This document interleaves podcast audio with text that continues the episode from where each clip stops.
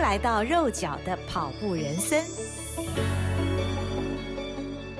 Hello，大家好，欢迎您来到肉脚的跑步人生节目，我是赵新平。今天我们要来跟大家聊聊跑步知识当中的姿势跑法啊，这一开场好像有点像绕口令啊。跑步知识当中的姿势跑法，我想不少的跑者都知道姿势跑法，也运用姿势跑法在练习，说不定你还找过教练。但是呢，也有很多跑者其实不太明了姿势跑法，也觉得不太适合自己。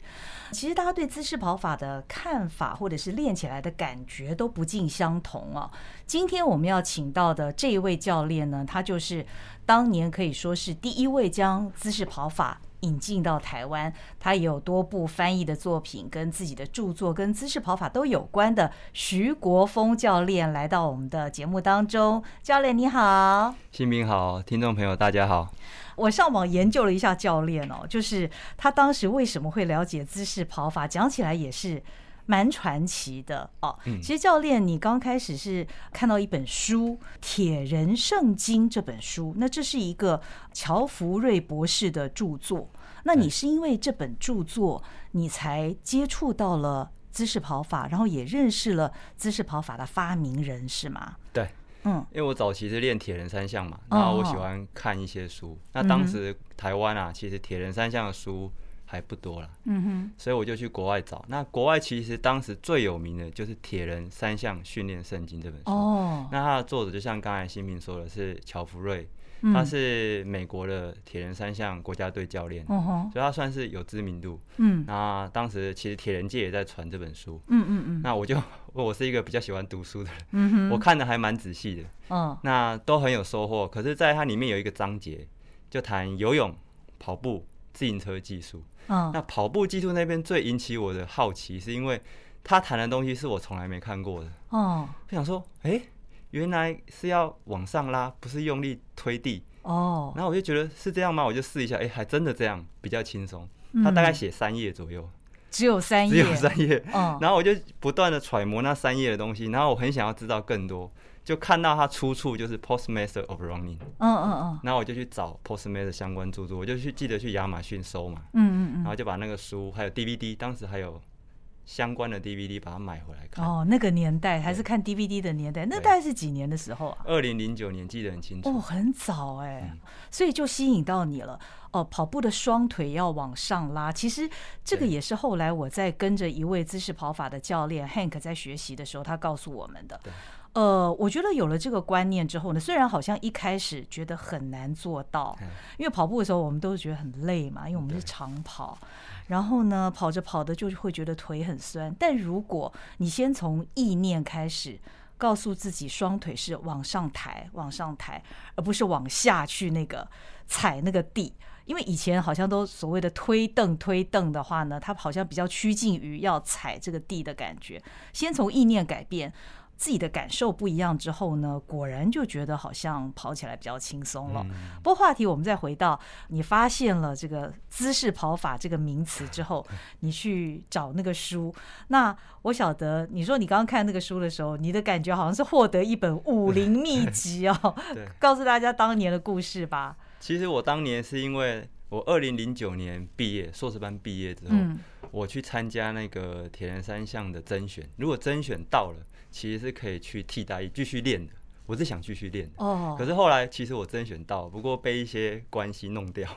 就不讲细节。嗯嗯。被弄掉之后呢，就只能去当兵，所以我心情是很郁卒的。哦。因为我明明甄选到，我第一名进去，然后你不让我继续练，然后我就被迫。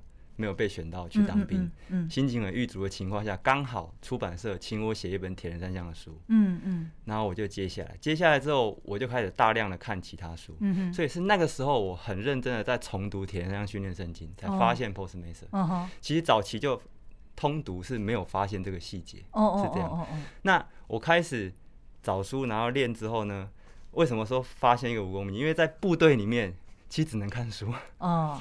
然后我就没事干，也不是说没事干，是说你有很多事要做，就比较杂的事情要做，他不会有时间让你练习，时间是就是长官安排的。对我，我是指休闲的时候啦，其实也没有什么其他的途径，对对不对？没错，就休息的时候，所以就看书解闷。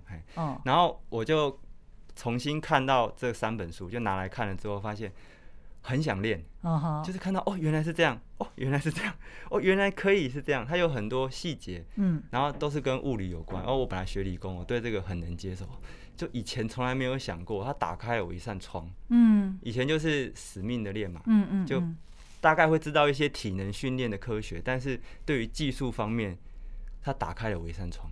所以就很想练习，嗯，所以我都是怎样？我都是大概熄灯是十点嘛，嗯，啊，熄灯前有半个小时自由时间，我就拼命看书，嗯，然后早上四点起来练，早上四点就起来，因为他六点要早点名，哦，所以我就会把握时间起来去练昨昨天晚上看到的东西，那个是完全不用人家逼的，因为就觉得哇，我只有那个时间可以练，所以我就会就像你刚才说的，很像发现武功秘籍，看了之后想说哇。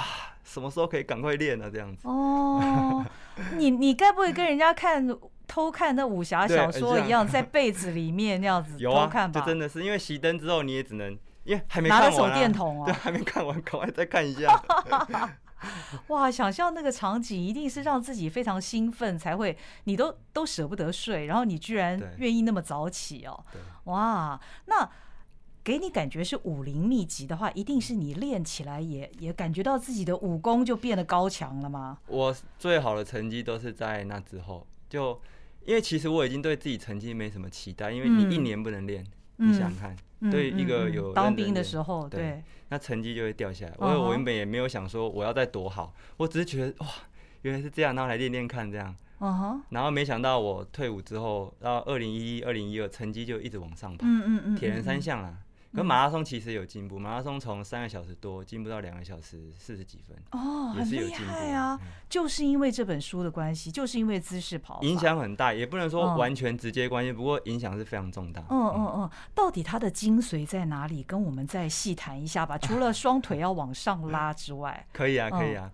它哈有几个关键概念是以前我在教科书上没有看到的。嗯、哼最重要的是，它把地吸引力这个元素放进来。嗯哼，就是它的原则是利用地心引力来向前跑。那这句话其实很反直觉，我一开始看到也无法理解。对，因为地心引力是垂直力，那我们跑是水平移动。哦，那垂直怎么让我们水平？我一开始很难想象。可是它的精髓其实就是你保持平衡的时候是不会动的。那所谓的移动是向前失去平衡。比如说我、嗯、我拿新瓶的水壶，你看哦，嗯、这样是平衡，嗯、就是把水壶放在手上是平衡的。嗯嗯、可是当水壶要我推它一下，它会失去平衡，它会倒下来，对不对？往前。对，谁让它倒下来？哦、就是地吸引力让水壶倒下来。对对对。那人的每一步，第一步或第二步，每一步都是向前失去平衡倒下来。Okay, 可是你脸不会朝地面，对，扑到地面上。对。就像水壶，你推它，它会倒在地面上。Uh 所以其实我们每一步。都是往前，可是我在还没有脸触到地面，我会换脚，然后再回到下一个姿势。Oh. 所以能够失去平衡是地心引力造成的。嗯哼。所以书里面的那一句话说，我们能够向前跑，是因为有重力，就是有地心引力。嗯。是因为地心引力让我们能够失去平衡，就这么一句话。嗯哼。地心引力让我们能够失去平衡，你无法失去平衡的话，你没办法在地面上移动。对。所以其实我们就是顺应。就是老子的一句话：“顺应自然，你要顺着地心引力去跑。哦、可是如果呢，你不是让身体先往前，而是先跨步，脚先出去的话，你就等于是刹车了。你在违背地心引力，因为你跨出去，你的支撑点在重心的前面，你就会阻碍自己前进。那我过去就是这样。哦，这就是为什么姿势跑法强调跑者的落地是要在身体的正下方。对，是的。但这会不会很难控制啊？没错，所以它是技巧。我常说它很像是，比如说跳水技巧，一个人从十公尺跳下来，嗯。然后你要做很多花样动作，或是花式溜冰，那都是技巧，我们可以理解。嗯。但这个跑步的技巧在于说，你能不能够在跑到一定的速度的时候，你在空中脚打开没问题哦，但你一落地脚就要回到臀部下面，这是蛮难的。嗯，速度越快越难。对，它需要力量。但他也需要技巧。哦、uh huh. 你没有力量是做不到这个技巧。Uh. 但你有力量的人，如果不知道这个技巧，你还是不知道怎么做。哦，是这样。哦哦，那那为什么又是强调是前足着地啊？这个是很多误解。对，我们趁机来说明一下。Uh huh. 我们刚才其实有一段，我们补充说一下，什么是好的跑姿？嗯、我们刚才不是说落地点要接近在臀部下面吗？对。好，那每一个人原地跑。他的落地点都会在臀部下面，是因为没有移动。对，哦，那难就难在你向前跑的时候，嗯很难做到。慢跑相对容易，嗯，那你跑越快越容易出去。对对对，好每一个人原地跑都是前足先着地，大家可能没想过这件事。如果各位听众哦，现在可以马上可以边听边试试看，哎，对，每一个人都是。如果你在原地跑，刻意要全脚掌先着地，什么叫全脚掌？就是脚尖跟脚跟一起着地的话，哦你刻意做，你就会非常的别扭。哦哈，如果你要脚跟先着地，你就会更怪了，非常的怪。好，嗯、所以每一个人原地跑的自然姿势。都是前足先着地，不是说脚跟不着地哦，是先着地，脚跟还是会，它是柔软的。嗯嗯。那很多人以为前足着地是脚跟不着地，像垫脚跑一样，那不同一回事哦。所以很多人的第一个误解是以为前足先着地是垫脚跑，那答案是不是？它是放松的。好，那第二个是前足先着地是一个自然发生的结果，什么意思？你原地跑的时候，每一个人都是前足先着地。所以，如果我们向前跑，可以做到让你的落地点接近在臀部下方，你本来就是前足先着地，它是个结果。嗯嗯嗯嗯嗯。呃，我不知道观众有没有跟上我的思路。嗯。如果你仔细揣摩我刚才那句话的意思的话，你就会知道这是一个自然的结果。你跑不管是六分数、五分数、四分数，甚至精英跑者可以跑到三分数，它的落地点一样可以接近在臀部下面，它自然就是前足先着地，不会有其他着地方式。嗯。它是个结果。可是，如果你跨步跑跨出去了，你还刻意前足，你就一定受伤。哎、这正是我下一个想问的问题。因为刚刚在听教练讲这一段的时候，我我觉得我们这因为 podcast 大家都是用听的嘛。当然，你可能不见得是在跑步的时候听，你可能是在通勤的时候听啊，等等。其实这一段我刚刚那段教练讲的那一段，我真的很建议大家边跑的时候边听，因为你可以一边听一边去操作你的动作。那教练刚刚讲的那个，就立刻引起我心里面的一个问题啊。我觉得原地跑，当然我是前足着地没有问题。可是当我往前跑，特别是我跑快的时候，因为刚刚教练讲这一段的时候，我已经幻想我自己在练间歇了，你知道吗？间歇那个都是你你会跨步嘛？你会跨步，然后步幅会很大。那通常呃，我我就不太确定我自己落地是不是在我身体的正下方了，以及。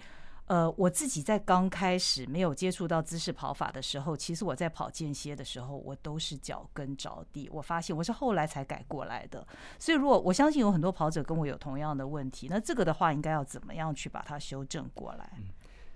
其实就是那个速度，嗯、那个间歇的速度超过你的负荷，你就会很本能的想要用脚跟先着地，嗯、你就会很本能的跨到你的臀部前面去。为什么呢？嗯因为那个速度如果超过你的脑袋，或是你的技术的范围内，或是你力量范围内的话，你会想要慢一点。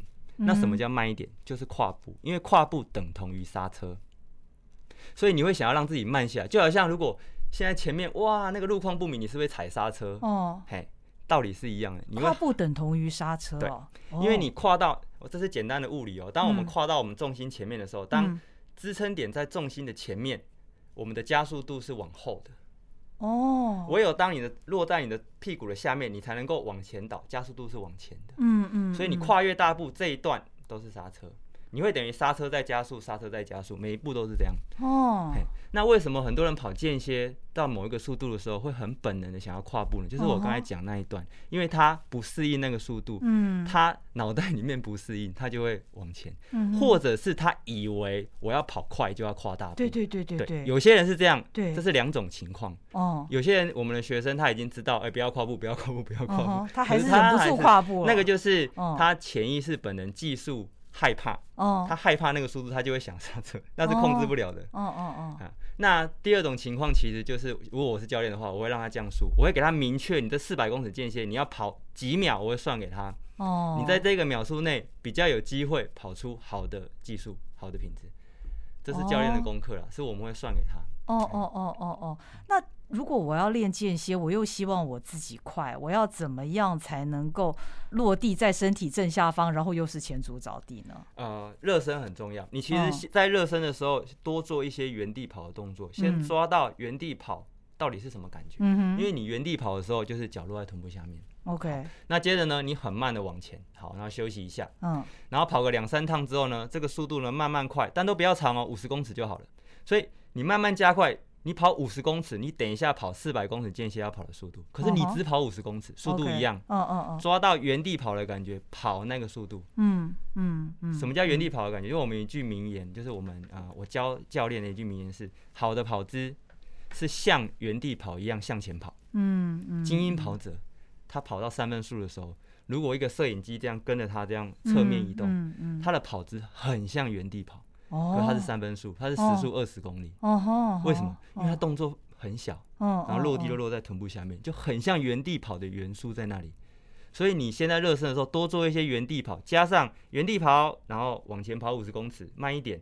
然后越来越快，可能跑个五趟，可是都只有五十公尺，甚至快到等下四百公尺间歇要跑的速度，你就会抓到那个落在下面是什么感觉，你一样可以跑到那个速度。嗯嗯嗯，这是一些小技巧。那这样是不是就会趋近于是步幅相对比较小、步频比较高的跑法呢？不会，不会 哦。呃，这边可能比较难跟听众说明，是因为他可能要画图才能够理解。哎，OK OK。可是。道理是这样，如果你跨步的话，嗯、你这一步会很大，嗯、没有错。对。可是你下一步就很容易会变小，除非你再跨步。哦吼。因为你跨步只是这一步很大，可是你在刹车，你的初始的速度会被你降下来，所以你惯性会变慢。哦、那你下一步你能够飞的时间就会变少。哦。可是如果你不跨步的话，其实你的速度没有降下来，你一腾空，你在空中就会飞一段距离。哦吼。呃，我这边其实可以做一个比喻，听众可以揣摩一下。嗯。呃，如果有搭过台北市的平板公车的话，所以平板公车就是它那个比较低，地板比较靠近地面。嗯嗯。你想想看啊，公车快靠站的时候，哈，嗯，你公车还没停稳，你就从公车那个平台上跳下来，嗯，你是不是会向前飞一段？嗯嗯嗯。那如果公车呢，现在时速五公里，你跳下来，你飞这一段比较小，嗯嗯。可是如果公车是时速二十公里，嗯哼，你就。跳到地面上的话，你就会飞很远的距离。嗯嗯，道理是一样的。嗯，我们跑者本来有一个前进的速度。嗯，你把脚拉起来之后，你就会飞那一段距离，那就是你的步刚才公车前进的速度就是你前一步前进的速度。哦，所以你只要把脚掌拉起，就我们一开始提到的拉起脚掌。你把脚掌拉起之后，拉起的高度等于那个平板公车的高度。哦，那个平板公车高度如果这么高，你是不是跳就会飞更远？哦，所以拉起的越高，你就会落得越远。拉起的越低，你就会落得越近，所以那个步幅不是你跨出来的，了解。惯性让你疼药就是飞出来的，而且是我的腿如果抬得越高的话，我的步幅自然就会越大。新平讲到一个关键字，自然，就会越大。嗯哼，如果你刻意去跨那个步幅，就是不自然让它变大。哦，对。庄子里一句话叫“遁天受刑”。当你违背自然的话，你就会被自然处罚，你就会受伤。哦，那句话就是这个意思。所以，如果你要学习姿势跑法的话，其实你要彻底的把跨步这件事情要把它丢掉。丢掉就这么一句话，但蛮难做到。嗯嗯嗯。就像我刚才讲，有些是你会害怕，所以你本能会去刹车，但就是这么一句话。嗯嗯嗯嗯嗯。你要练习才做得到。嗯，记得抬腿，抬腿，抬腿，抬抬抬抬抬。先从意念改起，因为我真的深深感觉到大脑影响我们的思想跟行为，所以我们先从意念改起，我觉得应该会比较容易。我们这边稍微修正一下，嗯，其实抬腿这两个字它还不够精确，哦，我们比较精确的叫拉起脚掌。哦，拉起脚掌，哦，因为抬腿会很容易变成抬大腿，哦，或抬膝盖，哦，但那个是不好的。大腿跟膝盖是跟着拉起脚掌的动作起来，它是被动起来的。真正主动的动作是把脚掌往上哦，这是有差异哦，这更精准了。拉起脚掌，拉起脚掌，了解了解了解。对，这个跟抬起大腿跟抬起膝盖是有差别的，所以我我觉得跑者可以比较细微的去体察一下这个中间的差别。我相信大家会有感觉。我我不知道，因为我自己是一个图像思考法啦，就是我不管在。念书或者是跟别人在讲话的时候，我脑袋里面都是很多的画面在运转，所以也许对我来讲比较容易，就是说我听教练讲的时候，我我脑袋里面会有那个画面。好，那我也会想象我自己就在跑道上面了。那可能有的跑者不是这样，他比较不是图像思考法。不过没关系，我觉得大家还是可以参考书或者是教练所发表的一些文章。有的时候有图片的辅助的话，我觉得大家会比较容易理解。那还有一个细节，我也想请问教练的，就是那到底我们的身体是应不应该往前倾呢？是这样子，我们刚才说到向前移动可以用另外一个物理的方式表，就是向前失去平衡。嗯，嗯，嗯，所谓的静止状态就是平衡状态。嗯哼，平衡状态就是重心在支撑点的正上方。嗯好，那我们现在向前跑，就叫做向前失去平衡。嗯嗯嗯，所以像一个水杯一样，水杯必须往前倒，它才会失去平衡。嗯，对，所以需要往前没错，但我们现在不用前倾这个词。哦，我们大概在。五年前的改版就已经把书里面这个词改掉。其实我们这边插一个小故事。哦，博士当时哈，他这本书哈，他是俄罗斯人，他那时候刚到美国的时候，英文不太好。嗯嗯。他这本书是请人家代笔，他讲，然后一个英文的作家把它写下。所以当时他用的词叫 lean，L-E-A-N。那我把它翻译成前倾哦，可是后来我不断跟博士见面交流讨论，跟他一起教学之后，发现这个词会让人家误会，以为是身体向前弯，嗯，会变成像弯腰在跑，嗯，这是不好的。所以后来我们已经改了词，lean 这个词我们改成 falling angle，嗯，就是落下角度，嗯嗯嗯，它是身体往前没有错，但你的重心要在前面，什么意思？其实是身体会接近于直立状态往前，嗯，它不是像。电线杆，大家想想看，台风天电线杆弯掉，嗯、那个叫前倾，不是那样子。嗯嗯嗯嗯，它是有一点像我们的身体出去，可是我们的臀部也要跟着出去。嗯，你不能臀部留在后面。嗯、当你像电线杆一样往前倒的时候，哦、你的臀部会在你的头的后面。哦，很多。哦，那样的话重心还在后面，其实落下角度还是很小。嗯嗯嗯。所以我们真正现在讲 falling angle 是指说。那个 angle 是臀部出去的幅度，嗯，所以你臀部要出去，那上半身也要跟着出去，哦，大概是这样。啊，我们书里面有明确的图在讲这件 事，大家这个更需要自己去体会，而且要，我觉得最好要有教练在旁边指导。这个让我想到一件事，就是以前我在跟我的教练练跑的时候，因为他也是姿势跑法认证教练，对，他都会提醒我，对。屁股不要掉在后面，就是这样。他会在我跑步的时候，会在我的旁边随时修正我屁股的位置。对，因为有的时候不知道是不是因为我们现在都上班族久坐哈，就有的人的跑姿，教练会形容说：“你如果在坐着跑，就是那个屁股还在后面。”对，哦，这个有时候是不自觉，会有的人他的头会掉在前面。对，那都是因为我们平常看电脑看太久，我们不自觉的头都掉在前面，所以。哦，利用跑步的时候修正自己的一些不正确的姿势，我觉得这也是一件很棒的事情。对，我这边可以补充，就像刚才说的，嗯、很多人把前倾当成是我只有头出去，或是只有上半身出去，嗯、屁股在后面，嗯、这个前倾就是被人家误会最多的地方。哦、嗯，所以我们现在改成 falling angle 之后是说，是臀部出去，臀部出去，头本来就会出去啊，头跟臀部就会跑到脚的前面，那你就会往前跑。就很容易失去平衡，所以你跑起来会比较有效率。所以臀部它可以说就是一个推进器的这个概念吗？呃，可以这样去想象，嗯嗯。但因为这样的讲法对物理上不够精准，可是可以这样想象，哦、臀部它其实就是重心的附近，哦、所以你臀部出去之后，因为支点在脚掌上嘛。所以臀部只要往前，你就会向前失去平衡。臀部往后，你就会往后跑。OK，所以它是你失去平衡的一个关键。哇，这个很重要，大家可以再继续去思想揣摩一番。不过刚刚教练提到，呃，罗曼诺夫博士啊，就是呃我们所谓姿势跑法的一个。发明人呐、啊，他是俄罗斯人。其实我对于教练跟他之间的那段缘分，我也觉得很好奇。因为其实过去台湾人、台湾的跑者是，或者说我们说华人圈是不认识、不太认识这一位，呃，其实也是蛮资深的一位教练。他过去好像在很多的国家，美国啊、英国，虽然他是俄罗斯人，但是他也担任很多呃西方国家的田径教练哈。那你刚刚说他到美国的时候，其实他的英文都不太会讲。那我曾经看到一段对他的介绍，我不知道正不正确，就是他在成为田径教练之前，他其实不知道要怎么教学生跑步。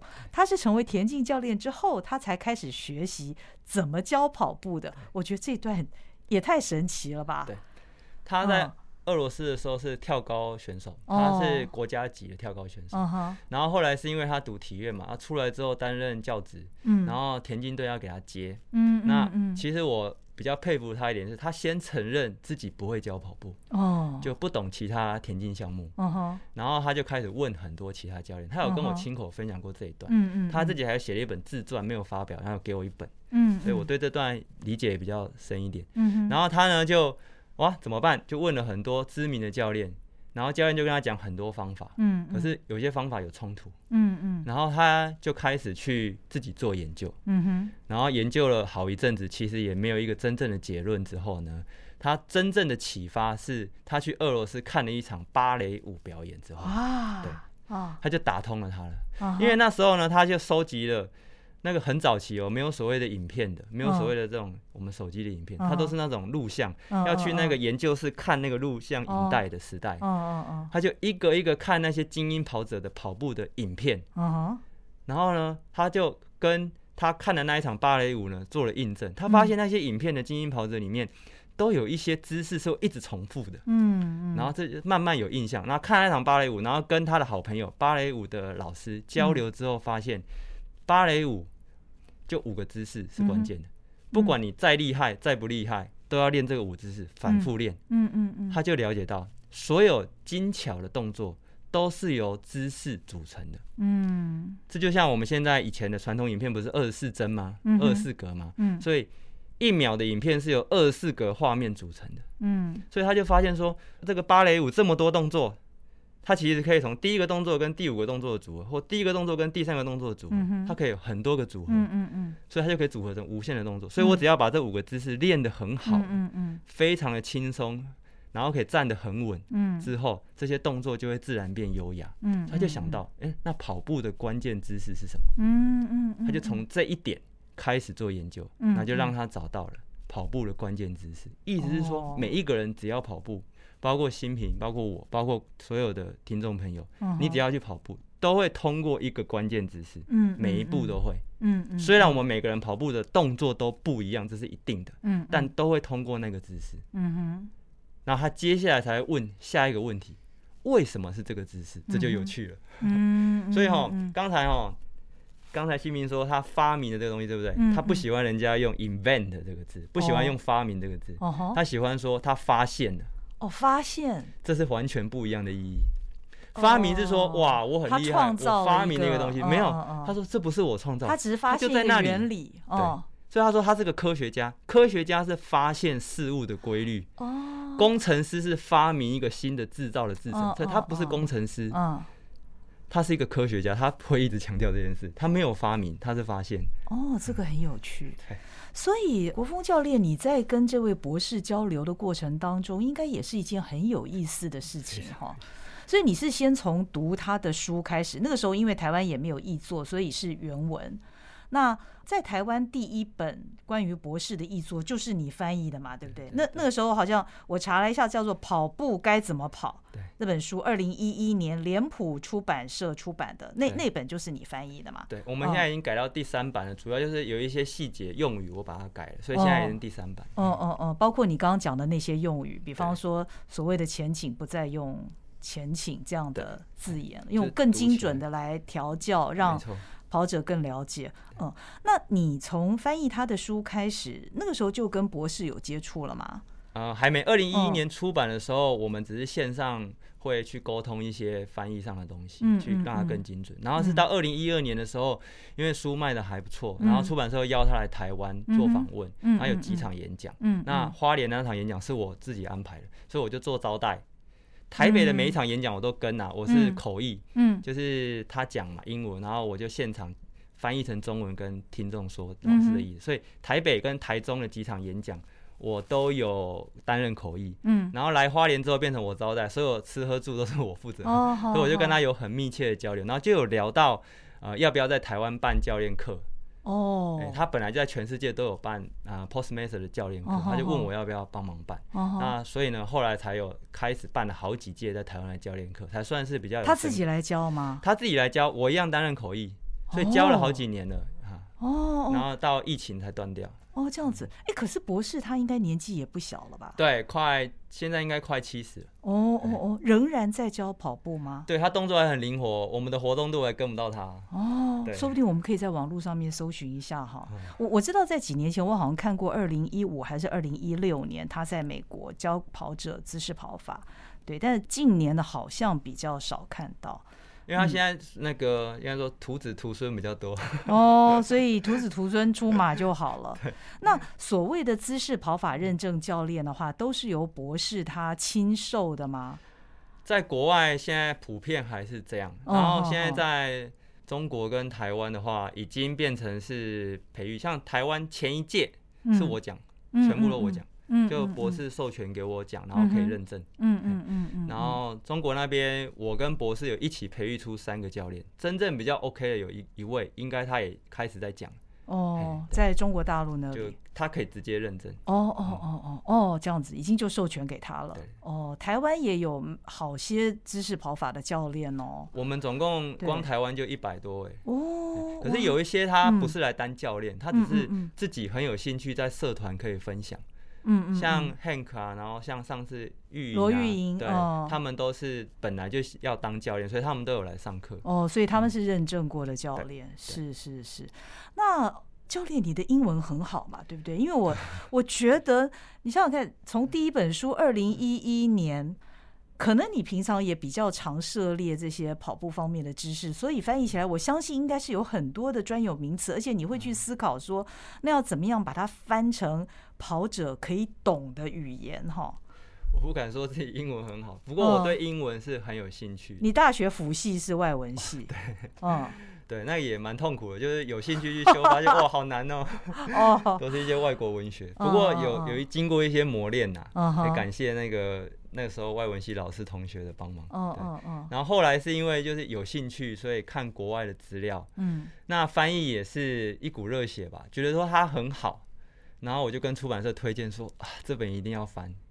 我觉得出版社也蛮厉害的，这家出版社应该也不是出运动书籍。没错，所以他们，我觉得我也蛮感谢他们，他们有有勇气出这本，因为一般人会觉得跑步技术谁会看呢？对对对，其实普遍人会有这样。我一开始而且十几年前，对一一年，他们其实一开始普遍会有这种感觉，是这种书应该是没有市场。对对，后来那时候跑步人口也没那么多，那个时候跑步风潮在台湾已经慢慢起来。嗯嗯嗯，后来就开始翻了，我们讲翻译的过程好了，嗯，也是。蛮不容易的，因为我没有翻过。嗯，然后我虽然看得懂，但是要把它翻出来，还是有一道门槛。对啊，这就翻译最难的地方。对，而且我没有修过翻译的课啊，什么都在摸索，变得就是说实在，第一本现在看也没有很满意。哦，那现在刚好也改版了三次，现在算是比较满意的版本。嗯嗯嗯嗯嗯。那你透过翻译，你后来也认识了博士哦。博士来台期间也都是你在接待的。你算是博士的知音吧，我想。对，哦，其实我们应该都有感觉是忘年之交了。哦，真好哎，这个感觉。他既是我的老师，又算是朋友了。嗯嗯嗯嗯嗯嗯嗯。博士是一个怎么样的人呢？我会这样形容他：如果大家有看过《射雕英雄传》这部小说的话，他很像里面的洪七公。大家可以这样想象。哦。他功力很深厚。我不只说他的那个武功很深厚，而是他的那种学理的能力。嗯，逻辑能力跟表达能力，嗯嗯，都很好。嗯，然后再来，他非常幽默。哦，对，他很喜欢讲笑话。然后呢，就很像洪七公那个形象，就是看起来就是很不起眼。哦，可是他的功力是真的很强。哦，这样子，大概是那个形象。武功高强，但是不外显的那种。对，但他真的外显，讲起那些的话，你就哇，真的是知识渊博，学问渊博。哦，好好。不过我觉得比较难的是，因为。你懂他，因为你跟知识渊博人在一起。如果说我们就都不懂的话，那其实也很难聊得起来哈。对，我跟他很能聊，每次见面都都天南地北的聊。那现现在还会联络吗？因为现在现在疫情嘛，有时候会视讯，不过就各忙各的。OK OK。那博士最近还有没有什么新的著作？现在没有，他一直想写一本那个。General Movement Theory，其实二文已经写完了。嗯，他跟我讲，二二文已经出版了。那本是我很感兴趣，想要看也想要翻的。他在讲，就是所有运动的通则。哦，movement 动作。对。那这个是很有意思的啊！我看英文还没出版，俄文我也看不懂。哦，哇，期待期待期待。嗯，那我可以问一个比较直接的问题嘛？因为他过去他是跳高选手嘛，对不对？对，那他是后来才学习跑步，那他自己跑得快不快啊？他其实跑得不太快哦。对，他好像我们有人问他，学生也会问他说：“博士，你跑有没有跑过全马？没跑过。半马有跑过？没跑过。”哦，他说他最长只跑过十公里，那十公里最快只跑到四十分。哦，对。蛮快的，但是当然可能因为他年纪也比较长一些的关系，算是蛮快的。对，对，但好像身为教练可以更快。不过他也不是跑步教练了。其实我们这边可以讲几个小故事是，是、哦、呃，有我认识一些教练，他基本上也没有什么成绩。嗯，然后有一些很有名的教练，他教过水怪史毕兹。嗯，就是他拿过早期啊，现在菲尔普斯不是游泳拿最多金牌？早期最多金牌就是水怪史毕兹游泳金牌。嗯，他的教练不太会游泳。哦，这些人太厉害了。然后可是他的可能了解游泳的原理，他知道怎么教。哦，他看得到重点，然后知道要怎么安排，然后怎么引导选手。嗯嗯嗯。所以其实我们现在常会这样说，也跟教练跟我的其他教练分享，因为有些教练会担心说：“哦，跑好慢哦，我要教一个比我快的人。”嗯嗯嗯。其实我们要分享说，当你认识跑步到一个地步之后，当你的学问到一个地步，你会非常有信心说，你不管比我快多少，我还是有信心教你。嗯，而且把他教得更好，让他练得更快。你会知道他问题在哪边，然后知道他该要什么，会比他还要知道。嗯嗯。所以一个教练的能力跟一个教练的跑步能力，嗯，是不太一样的。嗯。当然你会跑步会更好，你跑得快会更好，但是这也要认清，说我跑得快。不代表我很会教，这也是一开始我也是这样告诫我自己。虽然我当初还可以，铁人三项成绩还可以，可是我不太会带铁人。嗯嗯，我刚开始带铁人选手，我也是我也不知道该怎么带，因为他又不是我，我怎么教他？所以他是必须要学习的。嗯嗯嗯，他是两种不太一样的能力。哦，会教跟会跑是不太一样。哦哦，那请教一下，姿势跑法适合什么样的跑者呢？我们刚才说过，他。是发现的一个原理，嗯，你只要跑步都适用。我不管你是一百公尺的，或是你是跑全马的，或跑超马的，它的原理是一样的。哦，短跑也是。短跑，而且它尤其适合短跑。也不能说尤其适合，是现在的短跑的训练里面，其实忽略了一些重要的元素。如果这些练短跑的人能够认真去看这个书里面要讲的东西的话，他会打开另外一个训练的世界。嗯嗯嗯。哎。短跑比较容易忽视到这一块，嗯嗯嗯，不是说它适合短跑。那马拉松还有超马也是一样，它元素是一样的。嗯嗯嗯嗯嗯嗯嗯。所以其实只要愿意练的话，任何跑者都可以练习姿势跑法。对，嗯。可是有很多人刚改成姿势跑法的时候，会觉得小腿的肌肉特别酸。那其实是刚才我们谈到的是一个误解，会以为姿势跑法等于前脚掌先着地，嗯，但它不是，嗯。前脚掌着地只是你脚落在臀部下面一个自然的结果，就像你现在原地跑，有没有？各位听众也原地跑，你跑起来是不是脚踝很放松？嗯，可是如果你刻意前脚掌，脚跟不落地，像穿一个隐形的高跟鞋一样，你高跟鞋拿掉，可你脚跟都不落地，你小腿一定很紧啊。嗯，所以他可能没有看清楚我们要表达的是，它是自然的落地，让它落在臀部下面之后，自然是前脚掌先着地，那脚踝是放松的。嗯。而不是垫着脚，那垫着脚跑，小腿就会很不舒服。哦，了解。所以如果能够回归自然，回归我们最原始的动作，那就不会造成这些运动伤害。对，嗯。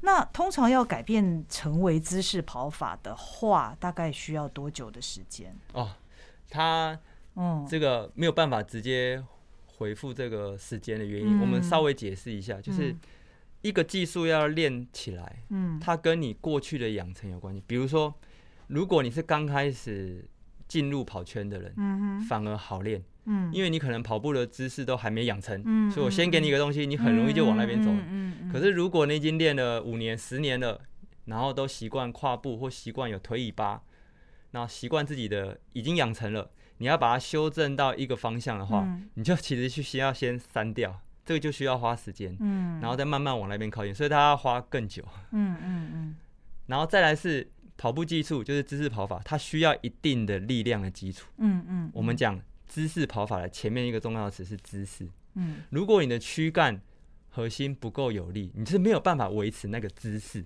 哦，那个姿势没办法维持的话，你可能跑个五公里，你姿势就不见了，那就没了。或是你甚至连一公里都做不到，因为你核心就一直乱动，你臀部就一直在后面，你就一直坐着跑。我叫你要嗯，可是你就是没有那个核心起来啊。哦，核心要 hold 住。所以你说这种人他需要多久？他就要更久，他必须回去先练力量，嗯，他这个技术才可以发展起来。嗯，所以我们会说他没有办法给一个时间的原因是每个人的情况不一样。我们这样讲好了。姿势跑把，它给了一个明确的标准在这边，在一个山顶上。嗯。可是要上这座山的山顶，每个人的路径都不一样。你可能从 A 点上，有可能从 B 点上，有个人从半山腰上，因为它门槛比较好，嗯嗯，资质比较好，他很快就上去。嗯嗯嗯。所以标准就在那，那。要达到这个标准的路径跟长短会不太一样。嗯，我觉得教练讲得非常好，也也让我在回想哦，就是说为什么我那个时候在练姿势跑法的时候呢，每次上课一开始教练都要我们原地跑。你知道跑者有时候都会觉得有点不太耐烦，因为每次上课呢，我们就是想要去练跑嘛，我们要练习，但我们都忽略其实原地跑它是很重要的练习的一个部分啊。基本功。对，所以这个基本功。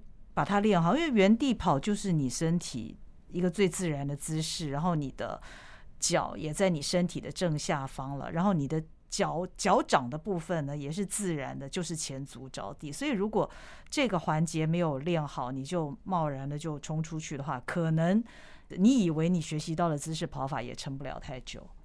就我们可以稍微聊一下原地跑。嗯，原地跑我们讲它基本功，可以大家可以想象，它很像是篮球的运球。嗯哼，你想哦，一个初学篮球的人要不要练运球？要。嗯，那美国的那个大学的那些精英选手要不要练运球？也要。嗯，那 NBA 要不要练运球？也要。嗯哼，所以它变成是你再厉害，你都要反复练习，只不过那练习的细节会不太一样，它会更精确、更精巧。好，那跑步的基本的技术就是关键跑姿跟原地跑。嗯哼，那我们举一个例子，我曾经在做研究 survey 的时候。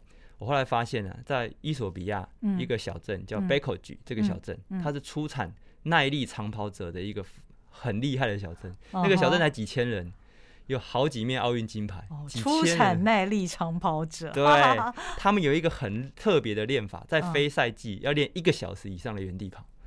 啊，所以很多人看不懂他们在干嘛。哦，就 YouTube 就有那一面，很多可能不懂的人会不知道。他们到底在干嘛？嗯嗯嗯。可是从我的角度来看，他们很聪明，很有智慧，很有耐心，很耐得住烦，在练那个东西。哇，他们都已经那么厉害了，还一个小时的原地跑以上。哇哇。好的，所以各位跑者，如果你真的想要练姿势跑法，你要改变你的跑姿，你要改变你的速度，甚至于你跑步的经济性的话，真的大家要耐得住，耐得住，不要一下子就先冲去练间歇啊什么的。虽然可能那个都还蛮有快感的哦，然后看到那个速度，自己也会蛮自我感觉良好的啦。但是哦，基本功，而且这个苦功真的不可少。嗯嗯嗯，所以教练，你你在成为教练的过程当中呢，其实应该是说，你成为教练之前，你就开始非常乐于吸收各方面的这些关于运动的知识嘛。那你也认为知识真的是能够让你在跑步以及铁人三项这些耐力运动上面，它给你很大的帮助，对不对？对，就是喜欢做研究了，嗯、喜欢知道为什么是这样，嗯，然后想要知道说。到底这些知识之间有什么关联性？嗯哼，嗯，因为早期在学东西、读东西的时候，会发现不同的东西讲法不一样，有冲突。嗯，那我会想知道到底谁讲的是比较 OK 的，嗯、或者这样的点是适用于什么情况？嗯，会想要把它搞清楚。嗯，我可能本来就喜欢做这种事情，所以会蛮愉快的。所以你现在还常常看一些国外的一些书吗？很长啊。哦，你会推荐跑者？因为现在其实台湾在市面上各种关于铁人三项或者跑步的书也蛮多的哦。对。那你会推荐大家想要涉猎这方面的知识的话，可以怎么样去找这些书？因为我其实就是在亚马逊官网上，他去搜寻，嗯嗯嗯、你只要找 running 就一大堆书，嗯、上百本吧。嗯嗯，嗯 所以其实一开始会先做 survey 啦，嗯，就是说看一些评论啊，然后看作者是谁，然后看一下这个作者出了哪些相关的书。我通常、嗯。我通常都会做一系列的读，比如说罗曼诺夫博士，我要研究他，对不对？他所有的文章跟书，基本上我都会先，我都会找来看。全部哦？对，一定。哇！这是其实我我以前是做中文研究的嘛，这一定要这样。你你想要研究某一个作品，你这个作品的作者的其他作品，你一定要先看过。哦。那啊，我另外一个研究就是丹尼尔博士，嗯嗯，他是体能方面的专家，嗯嗯，然后丹尼尔博士的跑步方程式那位丹尼尔，对哦，他其实是研究在体能面，那罗曼诺夫博士是研究在跑步技术面，哦，那我在二零一九年刚完成另外一部翻译，啊，是另外一个专家是研究力量面的，嗯，啊，所以我也把它翻完了。哦，然后那个也是蛮厉害的一个教练，所以我我大概我的研究路径就是会朝四个面向，嗯，技术，然后力量、体能，还有心，心理的心。哦，所以我会把我在研究训练方面的知识放在这四个篮子里面。嗯嗯嗯嗯，然后我就会挑我比较信任的老师跟作者去去通读他的作品。嗯嗯，大概是这样。嗯。今天听教练跟我们分享这么多，真的觉得非常的开心哦。从姿势跑法到底是个怎么跑法，以及姿势跑法的不是发明人了哈，应该叫做发现者，发现者罗曼诺夫博士这个人，还有呃教练跟他之间的一段情谊啊，非常丰富的这段访问，我自己觉得获益良多。那这一集呢，推荐跑者们，其实我觉得可以听好多次，因为有的时候觉得自己好像。了解姿势跑法，似乎也跑了这样的跑法，但是在给教练面对面的指导的时候呢，教练还是会找出一些呃不够完美、不够正确的地方。所以呃，我觉得大家如果对姿势跑法有兴趣的话，真的我们这一集可以再多听几遍哦。那今天也非常谢谢徐国峰教练跟我们的分享，谢谢您收听肉脚的跑步人生节目，请您不吝给我们呃留下五星评论，也分享我们这集的节目。谢谢您的收听，我们下回再会，拜拜。